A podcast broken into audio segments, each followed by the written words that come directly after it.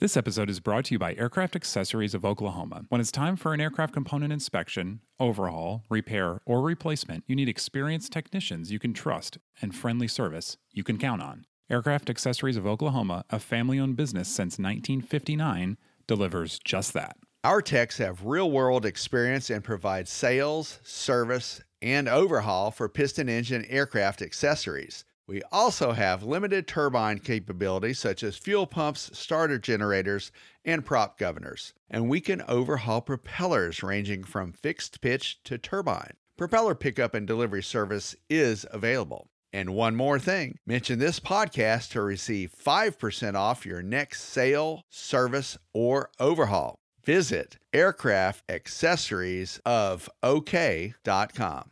This podcast is sponsored by Genesis Aerosystems, a Moog company and leading provider of autopilots for rotor and fixed wing aircraft. The Genesis STEC 5000 is the latest digital autopilot, providing increased safety plus decreased pilot workload. It's being certified for Part 23 and Part 25 retrofit aircraft, such as high performance turboprop and turbine jet aircraft. To learn more about the STEC 5000, visit genesis-aerosystems.com.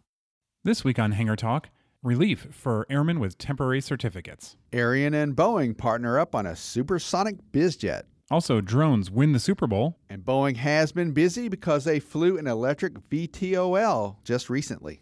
All right, David, you ready to do some Hangar Talk? Let's do some Hangar Talk, Ian. From AOPA, your freedom to fly. This is Hangar Talk. 1056, turn right heading 130, contact final 132.4. Turn right, contact With your hosts, Ian Twombly and David Tulis. This is Hangar Talk. Welcome to Hangar Talk, everybody. I'm Ian Twombly. And I'm David Tulis. And David, um, really cool guest this week, Clay Lacy. He is a legend in aviation, and um, Tom Haines reached out to him recently and sat down with him, and they had a they had a really interesting talk. Absolutely, and I haven't met Clay, but I'm looking forward to listening to what he has to say about aviation and the next generation. Yeah, it's pretty cool. Pretty cool. Uh, let's get into the news. So you remember the government shutdown? I mean, we all remember that, right? Um, we talked about that Who here could on the forget? show. There, there Yeah, might be yeah. another one as this podcast gets published. That's true. That's true. Yeah, we're never out of the woods, are we? But uh, something that I think is is people have been asking and have been dogging people a little bit.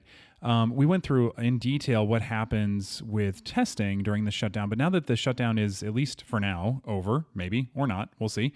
Those who have temporary airman certificates, because the processing is going to take a little longer, there is some relief now that the FAA has offered. Right. And that's the thing. You have to kind of look ahead at your certificate. And don't forget the temporary authority is valid for 60 days, and you don't want to get caught having that expire when in fact you could get it set up so that you can keep holding on to your airman certificate. You don't want it to expire during a potential shutdown. Yeah. So of course, when you pass a practical test, you get that piece of paper, and that's good to fly on. But it's then it's got to go through that whole process of the FSDO and Oak City and everything else, and they mail you that permanent. But this will allow you to uh, to extend that temporary. You have to go onto the FAA's website, and it's a little involved. It's going to take you a few minutes, but it's going to keep you legal.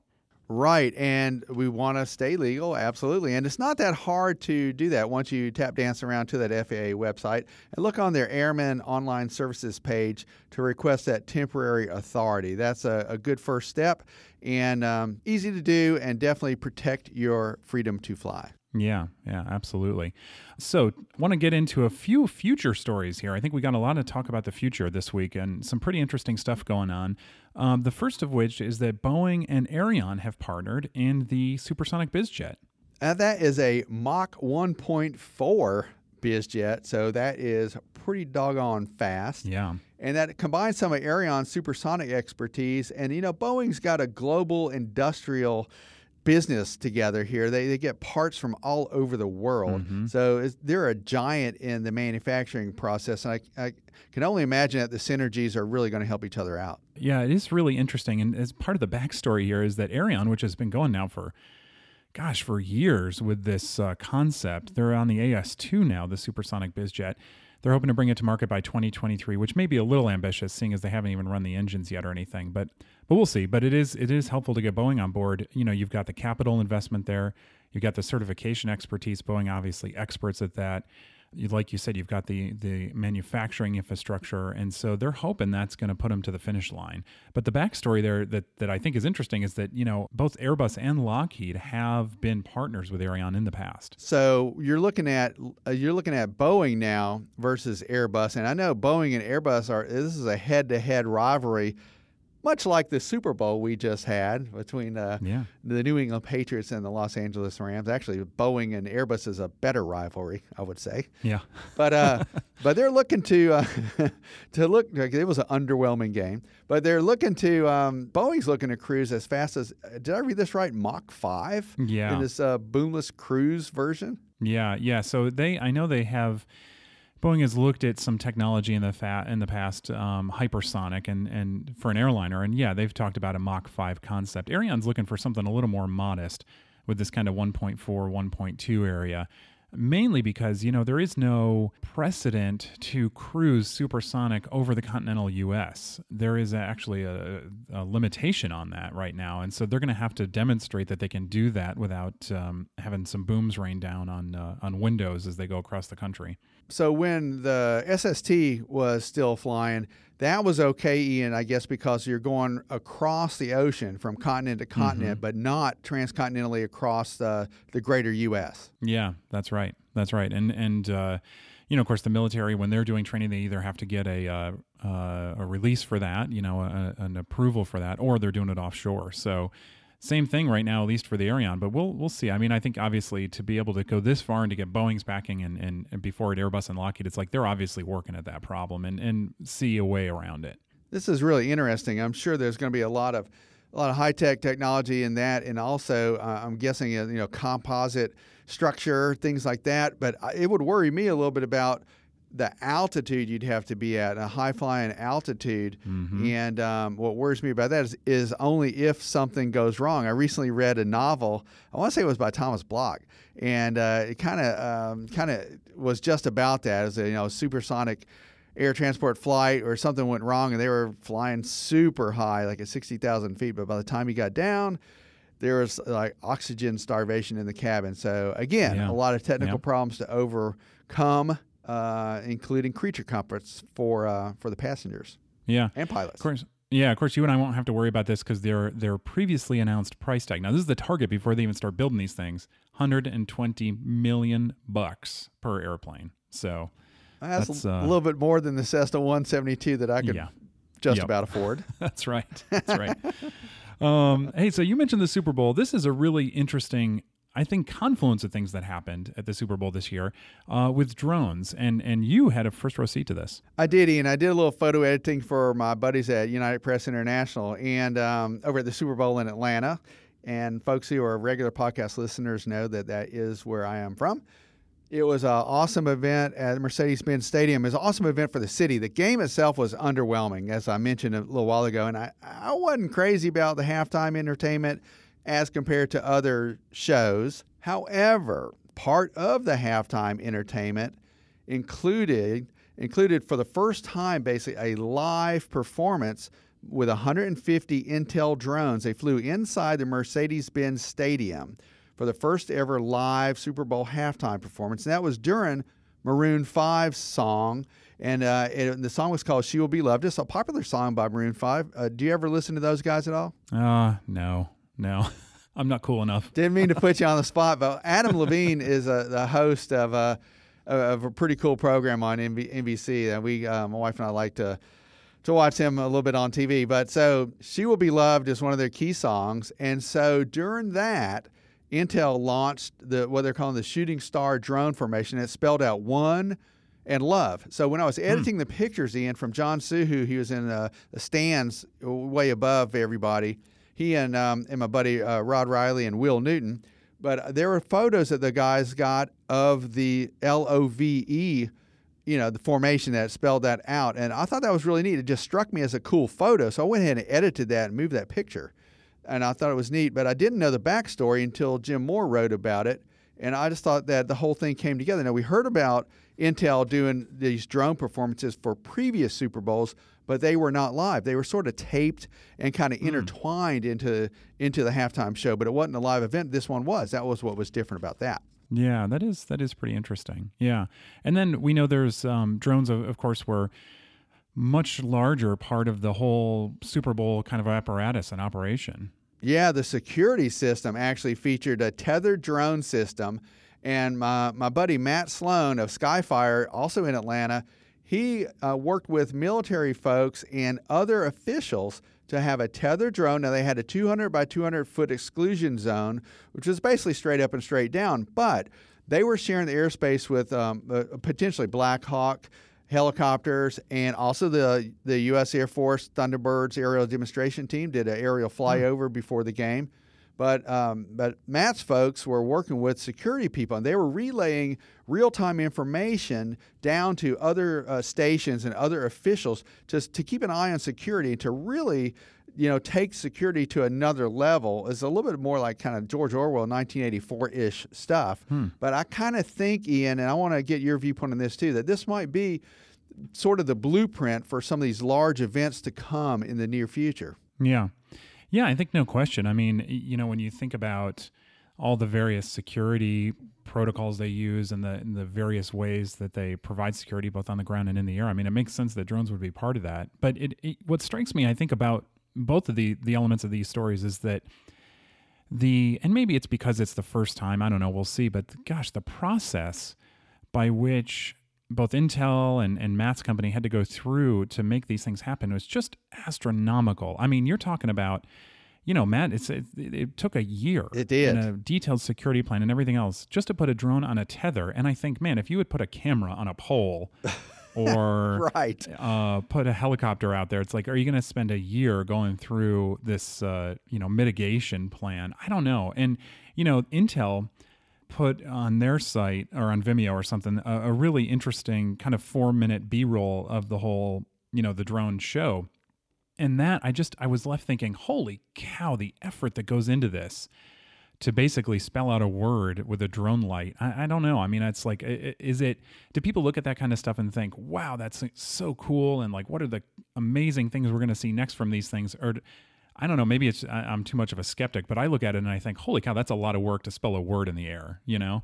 I don't know. Um, well, I, I agree. Well, I agree with you on that. It is a lot of work uh, to spell a word in the air. Um, I think the technology that allows us to see that kind of thing is pretty cool. And I think that for the fans, it might have been more exciting than you or I. Yeah. And we were kind of watching it, you know, through through another device. That's true. And, and in my case, I was watching it basically through still photos that were coming across my screen. But nonetheless, I think it does show that you could have these kind of entertainment options at other events. It won't be too long into the future, Ian. I don't think that we'll see this kind of entertainment on a regular basis, even at local, you know, July Fourth Independence Day celebrations and things like that. As the technology matures and as the software and as the process gets a little bit less expensive. But you're right, a year to get for Matt's group at Skyfire to get up with uh, all the officials and, and, law enforcement and the FAA and everyone else.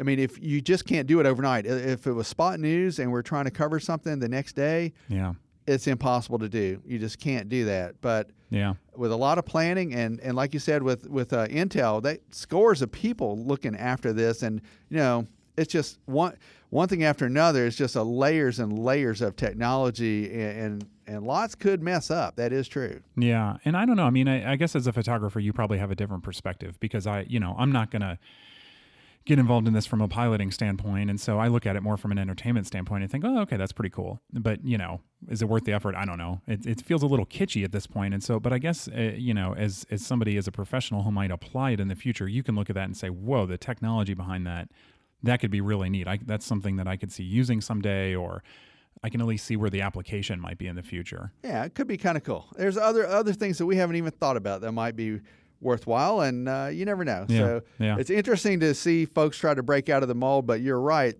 that's a lot of work Yeah. for a short return. Yeah. Well, and hopefully it's just because they're trailblazers, right? Um, In the future, I'm sure it'll be easier and Right. faster and more efficient. So. That's a good point. Yeah, yeah. So hey, sticking with the future theme, two things going on with the eVTOL or VTOL that I think are really this this is very cool. This is exciting. The first is uh, you teased it. The Boeing flies through Aurora Flight Sciences, their their um, their subsidiary, they flew a VTOL prototype. So beyond the napkin, beyond the animations and everything else, this thing took to the sky. It did. It wasn't that far from where we are. It was out of Manassas, Virginia, and sort of the future of what flight could be. It was a vertical takeoff, hover, and landing demonstration that we saw uh, through Aurora Flight Sciences and and CEO John Langford was uh, keyly involved with that. And this has been a Boeing subsidiary since 2017. So they're they're not strangers. This is something they've worked together on for a while under the Boeing Next program. Yep. I think it's pretty interesting. And the fact that it's a real vehicle and and it did what it was supposed to do, I think is a, a big hurdle. Yeah, it really is. I mean, um, Aurora is a fascinating company, and we could spend all day talking about them. But the fact that they've actually made this thing happen um, is such a big deal, and so it it brings up all kinds of interesting questions about you know is this sort of a proof of concept or is this a design concept going forward or you know what's going to happen?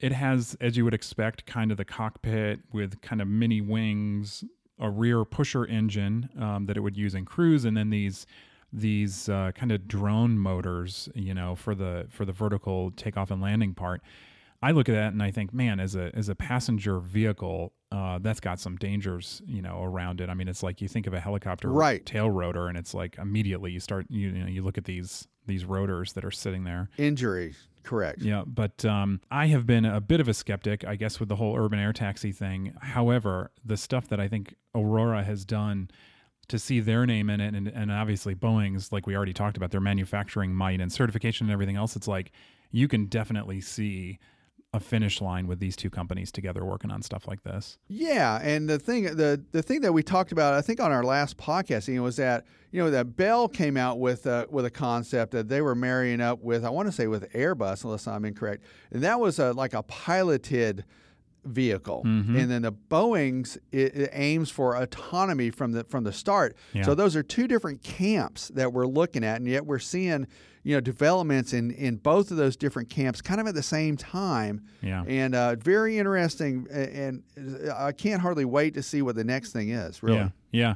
So something that's kind of related, and this is more in the concept phase, but again, two companies that have that have done it, been there, done that, and so that that's saying something. Um, Pipistrel and Honeywell have announced they're coming together to work on a design. Now, Pipistrel w- was already tagged by Uber as, as a partner. And so to have Honeywell in there again with their flight control systems and automation systems and Pipistrel's electric knowledge, potentially some interesting stuff going on there. So, honey, you know, when I think of Honeywell, uh, the first thing I think about are the Bendix King Avionics, and they're the parent company for that. Yeah. But nonetheless, they are. I mean, Honeywell is a giant in Yes. the aerospace industry. Yeah. and um, they really have some muscle behind behind everything, and so that gives Pipistrel, which I, I think of as sort of a new up and comer, Mm-hmm. it gives them some some skin in the game, and it really just, in my opinion, it helps move that forward dramatically. Yeah, yeah, it's kind of an interesting marriage because you're exactly right. You've got the the stability, the money, the expertise at Honeywell,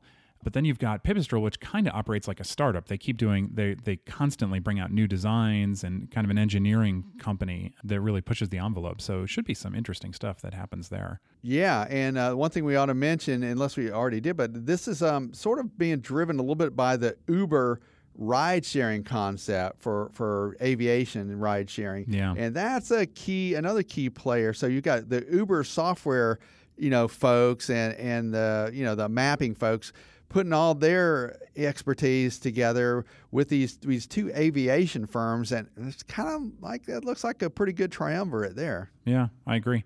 So, hey, bringing it back to modern day, NTSB just this week released its most wanted list. Used to be called 10 most wanted, but um, and there are still 10 things on it, but now they're just calling it the most wanted list. So, in the past, this has been a little controversial for for the GA world, and uh, some changes on this year that uh, that are a little interesting. Well, first thing that I was rejoicing about was uh, I was glad to see that controlled flight into terrain for GA pilots was not among the most wanted list safety items. How about you, Ian?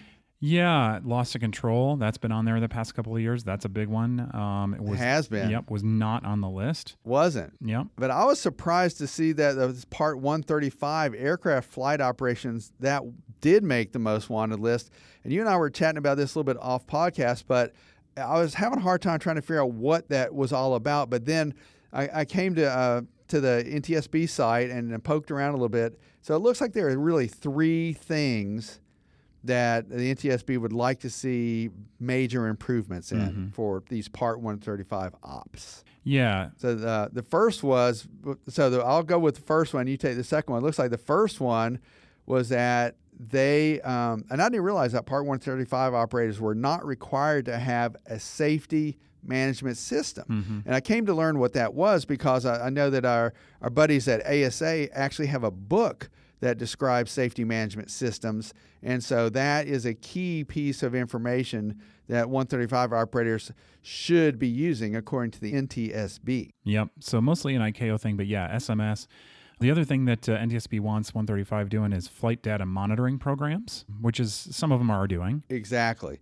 And then the other thing that we mentioned a minute ago that plagued GA ops is controlled flight into terrain avoidance training programs. Now, the avoidance training program is something that the um, NTSB has advocated the Part 135 operators to do and to maintain, I guess, to, to have sort of a robust training system for that. Yeah. Yeah, and it's interesting because um, I was reading actually AvWeb's story about this and their comments, um, comments from readers. And uh, one guy in particular talks about flying 135 fixed wing and that um, they already had, you know, it's like he's used SMS programs in the past, didn't feel like they had a ton of benefit, felt like maybe it was a little bit uh, of a duplicate effort when you're talking about, you know, in terms of what the FAA already requires. He also said they already did CFIT avoidance training, so he doesn't know really know what the NTSB needs there. Um, but one thing he thinks that he was surprised that NTSB didn't include in the 135 piece was time and duty rules. So you know, proper rest. Oh right, yeah, yeah. Because you could be you could be fatigued, and that could that could really affect your decision making on multiple fronts. Yeah. One thing though that's interesting about this year's uh, list, the most wanted areas, is that um, a lot of them were very sort of broad across multiple categories, and they did have as as a most wanted item reduced fatigue related accidents, and so I think they're talking about obviously all modes of transportation there, and so I suppose you could lump that in. Yeah, across the board, including trains and everything Yeah. else. Yeah, absolutely. Maybe uh, long haul truckers, the whole the whole ball of wax. Right. So the rest of the list eliminate distractions, like we said, reduce fatigue related. Uh, the 135 piece, fully implement positive train control. We heard about that in the news. End drug and other alcohol impairment. Increase implementation of collision avoidance system in all new highway vehicles. Implement a comprehensive strategy to reduce speeding related crashes, car crashes. Strengthen occupant protection. Ensure the safe shipment of hazardous materials. That's an aviation one also. And then this last one, which um, I suppose we should talk about for a second, is require medical fitness, screen for and treat obstructive sleep apnea. Well, now that's something that pilots are should be aware of, Ian, if they're not. And that that's I would say that that's kind of a more recent Yes. phenomenon that people really thought about sleep apnea as an issue. Yes.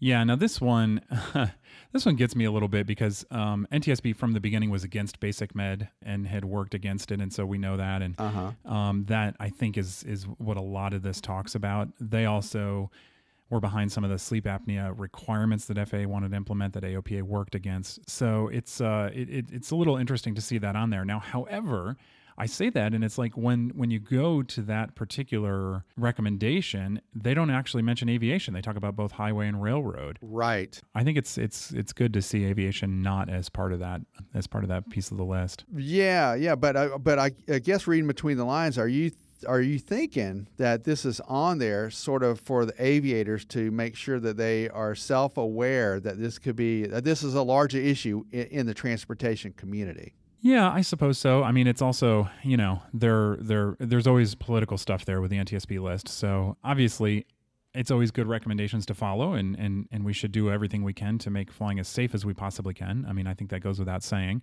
But um, it is interesting always to see kind of what's on the list and what's not. Mm-hmm. I agree. Well, it was, it was interesting to see the Part 135 ops on there, and there's there've been a couple of higher profile accidents that probably brought that to the top of the of the heap as far as Yeah. improvements. Yep, definitely needed. Definitely.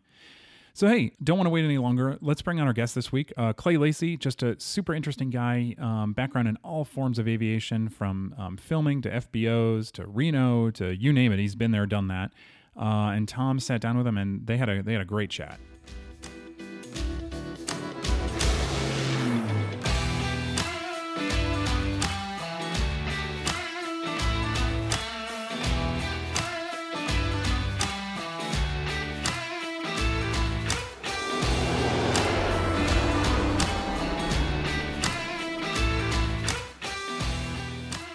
So tell me about your first flight. Uh, it was in a stagger wing, I believe, right?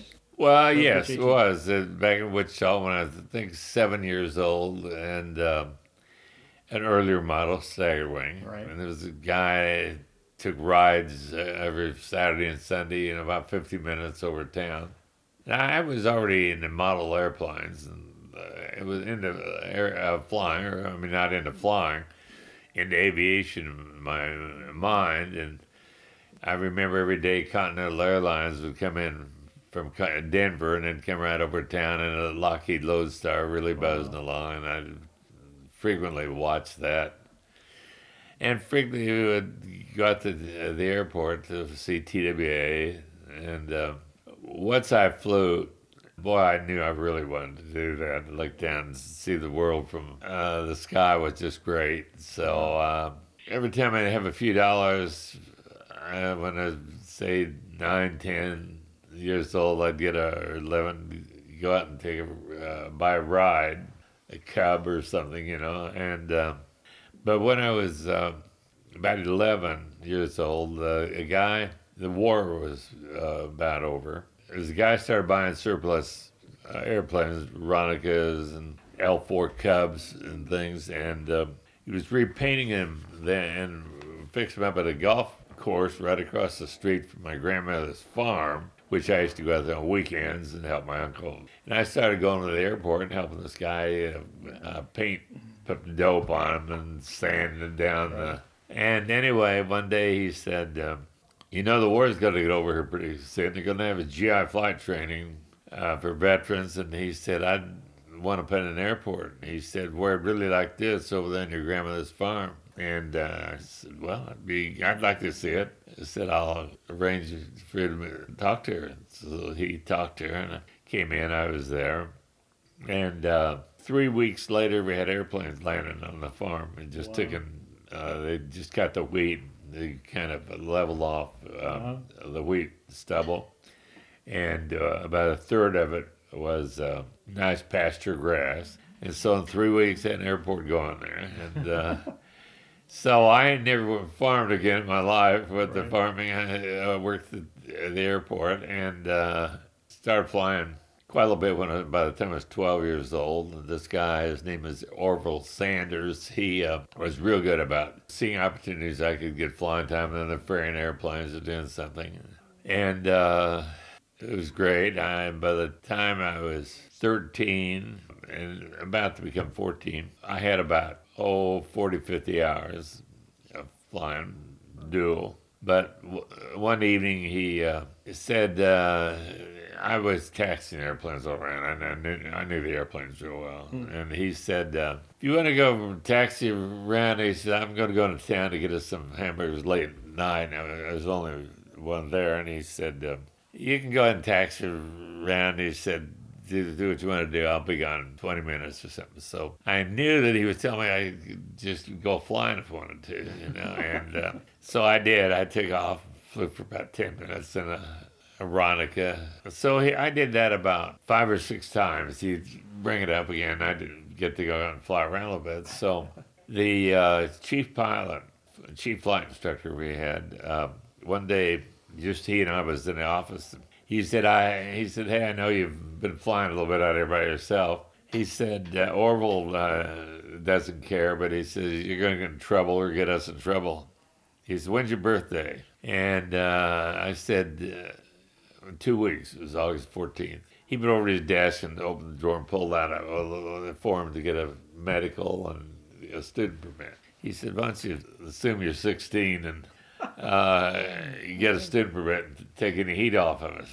Thought about a little while, and I thought, "Well, that's a pretty good idea." you know? so, two weeks later, I had uh, my student permit and started flying, and he uh, gave me opportunity to do a lot of flying, ferrying airplanes and different airplanes. And So I had mine private for 15, uh, commercial instructor training when I was 16. So by the time I was 19, I had about 800 hours, I think. Uh, a guy at the airport had his ad from United Airlines on out of trade a plane. They were hiring pilots. He said, Boy, if I were you, here's what I'd do, you know. And finally, I decided to just mail it in. And uh, I did. Right away, I got a telegram. And then a week or so later, another telegram if I could report to Denver to, for an interview and things, which I did. And then a couple weeks later, I was scheduled for to take a test. It just it started called the Flanagan test. It was like a Stanine test at the University of uh, Denver. And I went and did that. And the next thing I got a telegram, can you report to training in, in January? So anyway, that was uh, great. And uh, had a great career at United. They were a wonderful company. Like I said, I was on the senior list for 41 years, but through military leaves and various things, it really uh, only was probably probably four years at least in the 41 years I was off on some kind of leave, military mm-hmm. or something. So I started flying DC 3s at United in 1952 and my draft board was still after, after me in Wichita. The Korean War was on, and I uh, I was living in California uh, when I went with the United. I, my first choice of uh, assignment was Los Angeles, which is lucky, you know, but, uh, be able to go to California right right off the start. Anyway. Uh, I was real lucky in, in being young, a lot of new things, and uh, when I came back from pilot training, came back to the Guard flying F-86s, but one of the fellows in the Guard was Jack Conroy, who mm-hmm. built the pregnant guppies, and and uh, I about two weeks I met him, and he knew everybody in town, Tony LeVier and Fish Salmon, and all you know, kind of pi- right. pilots around here, and then.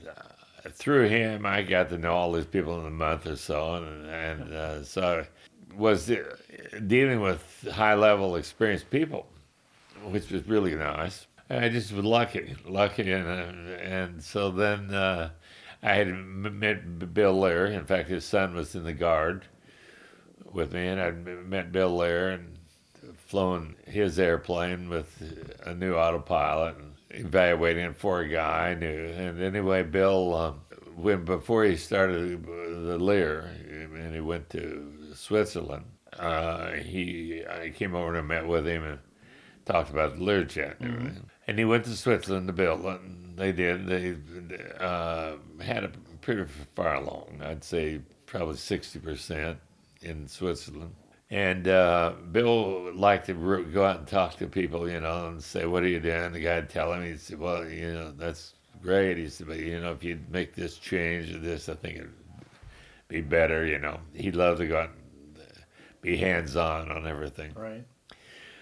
And he couldn't do it. Although they had four different languages: uh, German, uh, Italian, French, and and uh, anyway, he uh, decided he should come back to the United States. So he went to Wichita and to talk to the people in the city about building or him buying some land at the municipal airport, building a factory, and about uh, getting a bond issue that would, uh, and he would buy most of the bonds, but to build the factory.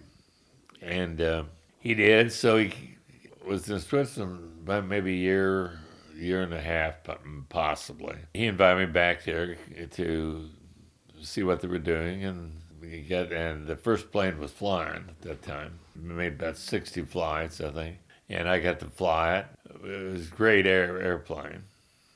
Anyway, make long story short, I talked to Al Paulson about it, who I was involved with in mm-hmm. California, about we should try and get a distributorship, you know, so I flew Al back to Wichita my P-50, in a P-51 I had. He got in the back seat and we flew back to Wichita. And he got a flight in later. And he was real charged up. So when, uh, because I knew Bill was going to go uh, into this the distribution program, he was kind of run out of money and he needed money. And uh, he didn't want to. He wanted to do a factory direct deal. But thank goodness Al got into it, and um, we became a distributor on the west, 11 western states, I think. And uh, our first demonstrator I brought to Van Nuys Airport in November of uh, 1964. And uh, I was still working for, with United all this time, too, you know. But anyway, I was busy, busy. And uh, it was great, great opportunity. And people I met were just fabulous, you know. I mean, customers we were starting to sell airplanes to. So that really uh, changed my life. Or, or, well, it didn't change it, it gave me a, a great opportunity. Then uh, in 1968, I think it was, uh, Bill sold the factory to Charlie Gates, Gates Rubber Company, and Gates wanted uh, to control all sales. Now, our deal what we had with Bill there, we, we could kept the distributorship for five years more. But Al Paulson was kind of, uh, we'd taken in Danny Cade was a partner then, and he and Danny didn't get along real great. And Al was ready to get out of it too, so he did. And so I uh, started my own charter company and took a Lear, you know, uh, got a Lear, been one of the demonstrators. And I started my company in 1968. So anyway, uh, aviation's been a great life. it's been Right. just great Yeah. for me. I love it. Yeah. So tell me about Clay Lacy Aviation today. So you've grown it from 1968 with one Learjet, it sounds like. Yes. You know, the company that is today, which even though you don't control all of it anymore, you've sold some of it off, but it still uh, carries your name. It's significant, significant company. How many airplanes? Well, uh, I think we uh, manage over hundred airplanes, and um big in charter, Right. You know, and a lot of the managed airplanes, people want to charter them. A lot income, and uh, we're big into maintenance, and uh, it's turned into a pretty big organization. Yeah. And uh, I sold my major uh, frequent passengers. And some of those then connections led to your work in the movie business. Talk about Astrovision and how Yeah. that came about. Uh, because the Lear was the first air, airplane available out there to that could film another jet, Douglas was trying to uh, use a B 25 still, uh, Tallman's. And I offered him a, give him a free flight and a Lear to see what they thought. And uh, of course, immediately they saw how much quicker it could do one scene and rejoin up for another one and things. Boy, they were sold. So they even uh, built a couple of kind of rudimentary camera mounts that would pivot the camera at the window instead of swiping the window. And I started working with them and then got into Hollywood movies, Ice Station Zebra, the first one I recall, but working on a lot of movies. Then uh, Astrovision with the periscope, that it just changed uh, aerial photography. A couple of fellows uh, were living here, and they were Englishmen, but they were living in California, and uh, then helicopter mounts, building helicopter mounts. I met, and they knew about a system that were periscopes that were built in England to mm-hmm. be used on a VC 11, I think, aircraft. To be able to, they had a requirement that if you had, you had to be able to look the engines and fly. Because it's mechanical. The engines are about on the tail like a 727. You couldn't see them, so they had a periscope built that they could stick out through the fuselage, unplug it, and stick it out and look at the engines. It was very good optics, well built. And Bob Nettmann and John Carroll uh, got a couple of these periscopes and worked on them, modified them in early 1975. Uh, had them, we could put them in a Lear and test made the first flight with Astrovision, which just, you can see it just revolutionized photography. And in fact, I've got a videotape that has some of the footage from the very first shoot, and real good. Even today, it looks good. So uh, I was doing every airline commercial in the United States for sure, and a lot of them around the world. Go to Europe several times. Probably gone there more than 12 times to shoot for uh, European airlines, um, British Airways. the- And when um, Airbus first got started, I was going over there to do some work for them. They were able to get a camera system built similar to it that uh, they've used very successfully. And uh, but I've been we've been to Japan, uh, Australia several times, all over uh, with that Astrovision, and uh, did a lot of movie movie work for Hollywood. I shot Top Gun, Flight of the Intruder, The Great Santini, and several good, pretty big films that had a lot of aviation in them. But our biggest deal was airline commercials, and then uh, probably second was probably uh, the military and manufacturers. We got into quite a bit with manufacturers, um, but uh, I personally have flown that oh, and uh, over two thousand flights, and um, uh, we had had other people. My number two guy at that time, Scott Patterson, was flying it, but it revolutionized aerial photography. Yeah. You mentioned uh, at one point the the super guppy or the pre- pregnant guppy. Yes. It was that I think what you called it in the beginning, but you you did the first flight in that. Yes. So tell what was that like? That Well, uh, Jack Conroy, who's the guy I met when I came back to the guard, Yeah. and he built the guppies. Uh, it was it actually wasn't his original idea. That someone else, Jack was thinking about starting an airline to Y, and there was some Stratocruisers, ex Pan Amers were for sale. But the, this guy had a picture of a drawing that somebody made, and uh, it was it printed in Mechanics Illustrated, and showed a modified airplane that would carry the Saturn missile, and that really uh, got Jack's attention, and he forgot about the airline at that time and started working on. Uh, Putting together a program to build the Guppy and uh, raising financing, and he he, uh, showed the idea to Wernher von Braun, who's head of NASA, and he thought it was great because it was their plan was to uh, take boosters of Saturns and uh, Apollo was built here in LA and lunar lander and all, and uh, through the Panama Canal and uh, up to Cape Kennedy was was going to take 31 days. And the first one they'd sent they did send one, but the Guppy was already built. We'd flown it, and why it got damaged. Some guys shot at it in the Panama Canal, damaged the electrical system. But the Guppy was flying in, and uh, didn't have the loading equipment and things. But we were able to take the Guppy down to Cape uh, Canaveral, I guess it was then, and uh, bring it back here and leave it in the airplane at Los Angeles Airport. They repaired it, and had it back in seven days. It taken Wow. And uh, Wernher von Braun gave Jack Conroy a, letter saying it was the most important thing, a single thing in putting a man on the moon in that decade, in the 60s, because it just really cut down the travel time. And it, it turns out the, uh, in the original pregnant guppy, which was 21 feet in diameter inside, um, you could carry 12 of the 13 major components for the Apollo pro- program for the moon. And uh, then he built the Super Guppy, uh, which is 26 feet in diameter. He could carry everything in it.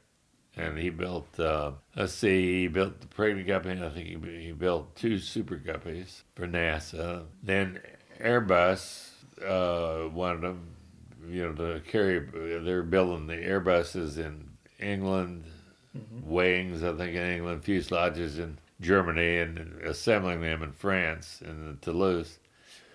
And so they started using guppies. They had they built with parts that Jack uh, built here in uh, Santa Barbara that shipped to Europe. They built two more guppies, and uh, then since then they, they built Airbus 300 in the guppies, and it was it was the heart of their whole program. Airbus couldn't gotten going the way they did, build them in France, Right. and but uh, most of the airplane was built in Germany and, and England. So it was an interesting program and uh, very important. How did, how did the airplane handle? Did it was it noticeable Well- that it was such an unusual shape? No, it handled okay, but it slowed down, and uh, and uh, Boeing was real interested in it. They were following the program real good because they, they had the 747 uh, on the drawing board. Oh, okay. and uh, everybody was wondering what the s- speed would be, or they were. I don't say they had it on a drawing board; they were planning it, and um, using the five most popular drag theories at the time, the pregnant guppy if you used all five of them, the worst one was going to slow down 50, over 50 miles an hour. The best one was around uh, 22 miles an hour, and averages average is uh, over 30. And when we flew it, it was only about 18 miles an hour uh, drag, slowing it down. You couldn't fly as high, but did a good job.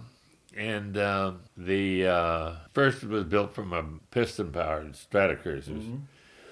And then uh, the Super Guppy was built from a C97 with turboprops. Uh, LeMay had had three of them built and uh, got one of the, those surplus and modified it. It was the turboprops really helped, Yeah. you know, carry more weight. But it was an important airplane and did its job for a long time. NASA still flies one. I filmed it a couple years ago, going and taking some stuff up to Seattle, and uh, I believe the one they have that the one, the one they're primarily using now, though I believe was built in France. I think it, it came from Airbus when they surplus. But anyway, it was an important airplane at the time. Still flying. So, any any scary moments in airplanes? What's what's the most? Well, scary one? not not many. I've uh, I you know have over fifty five thousand hours, and I haven't had many scary things happen.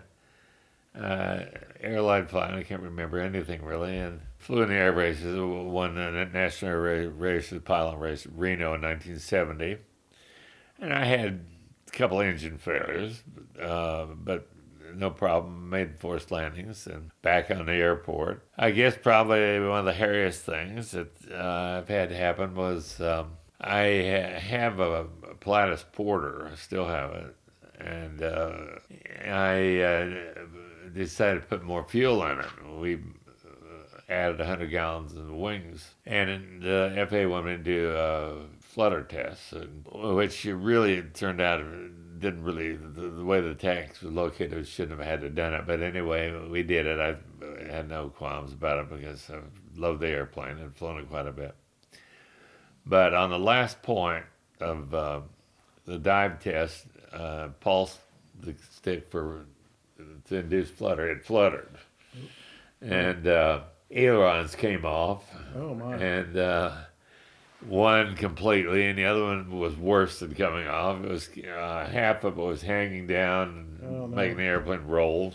So uh, rollover is about 110 degrees and a little past 90, and I'm trying to get it back over. And of course, there's no ailerons. The stick was frozen on the side, and it was using r- rudder and things, and uh, you couldn't get the rollover. Finally, it was getting a little bit low out there over the Simi Valley. I finally decided to put it in reverse and uh, get the nose down and put it in reverse, and it went almost straight down, but um, that way it could pull up. Uh-huh. Uh, it was uh, flying sideways, but I could pull up, get back to level flight, and ended up landing it in the, the field. And, uh, the airplane was flying sideways, and I had to, and no roll control, so I had to slip it. You could, could roll it some with the rudder, of course. Right.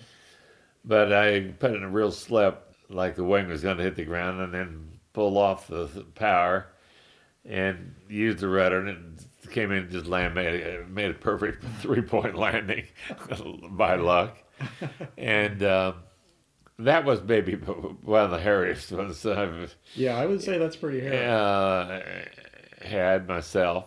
Uh, Uh, Bob Hoover had all kind of hairy yeah, he did. experiences. Yeah, and he, he was. He was jets, and he had a lot of wild uh, rides and Right. jet fighters. So speaking of supersonic, the Valkyrie, you, you had a, an experience uh, with with the Valkyrie and the Right. product. I was filming the Valkyrie. Uh, let's see, about 1966 or I believe it was 66. Um, and uh, I had, was also trying to uh, interest airlines and using the airplane like a Learjet to, uh, for training and uh, to get ATPs and things. uh, It was a lot less expensive. So I, I one of the companies I was working on, it was a company I worked for, United. So I wanted to take them, and they wanted to go back to the factory to see the Lear. And I went to San Francisco and picked up a head of engineering and some of the key people there. Take him back to Wichita to uh, meet Bill Lear and to see what how they built the Lear and what it was all about. So we were there for a while uh, in Bill Lear's office and a couple hours or so. And I went out and looked in the hangar. The airplane I'd flown back there, they had the cowlings off or had a, uh, had a really apart. I went in the hangar and said, What are you doing? They said, I built all this, uh, do a mod. I forget exactly what it was on there. But, but what he would do in those days, uh, we, if they found out the airplane needed something done to it, he frequently had them all fixed before the FA could ever issue an AD. they were all done. And he would start calling people, come by Wichita and want to do some things to your airplane. Wow.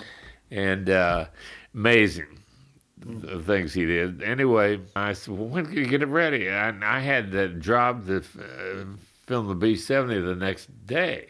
This was like four o'clock in the afternoon. And um, they said, well, midday tomorrow or something. Oh, Jesus. So I caught an airliner to LA and uh, called Sinatra's uh, pilot and to make arrangements to use his airplane. We had to deal with him. We, we'd sold him a Lear, it was a number 31 serial number. And we'd use it frequently and then trade him time, give him a airplane to use. Got back here, and by the time I got home, it was midnight. I, so I had my alarm set for five o'clock to get up. I need to be at Edwards at seven. It's supposed to be at seven. And about five minutes to five, uh, Don Lieto, who was uh, Frank's head of flight operations and main pilot, called me and he says, "Hey, before you take the plane to Edwards, he says, you got to go pick up Frank and uh, Dean, Dean Martin, uh, Burbank, and take him to uh, Palm Springs." What time are you going to be there? I said, "You know, I'm supposed to be at Edwards at seven. He said, "They'll be there at 6.30. I said, "Well, ask them if they couldn't get there a little earlier, and I'll be there." Well, they did. They got there by 6.15, and. Uh, they'd been in a fight that night. He and uh, Frank and Dean had gotten in a uh, fight in the Hollywood uh, Hills Hotel and uh, wanted to get out of town. So they showed up at the airport or picked up at the airline terminal, gate two at Burbank. And um, Frank had blood all over his shirt. He had a uh, homemade uh, sling his arm was in. Was made out of a pillowcase and Dean had two black eyes and blood on his shirt, and uh, so uh, the the guy that was fighting, he'd promoted it. The guy that when the fight kept coming in the polo lounge and uh, saying, uh, asking to come out in the lobby, and he he said, "If you guys are as tough as you, uh, I hear, I come out here, I want to have a little fight with you or something." he kept blowing him off, but he kept bugging him, and finally uh, they went out there and uh, got in a fight, and I don't know who uh, hit him last, but then we hit the guy, and he fell down and hit his head on the marble table, knocked him out. He was out for like a month, and uh, anyway, uh, they knew they needed disappearing. Get out, get out of town. so uh, they were going to go to Palm Springs. And So we're flying over there, and I could hear him in a little ear. Frank was sitting right behind the co-pilot. Dean said, uh, "We better go and get out of town." He said, "Out of the country." He said, "Let's let's go to England." I thought, "Jeez, I mean, I don't, I can't go to England. I need to be at Edwards." and uh, I thought he did, didn't mean in this airplane to keep going. Anyway, Frank said, no, no. And he said, we'll be okay at Palm Springs. He said, we'll stay at Jimmy Van Heusen's house. He said, it was a yucca, North Palm Springs. And Jimmy used to fly a helicopter in his house and uh, things. And anyway, uh, so I landed, they got off and uh, quickly. And Frank knew I didn't need to take the plane.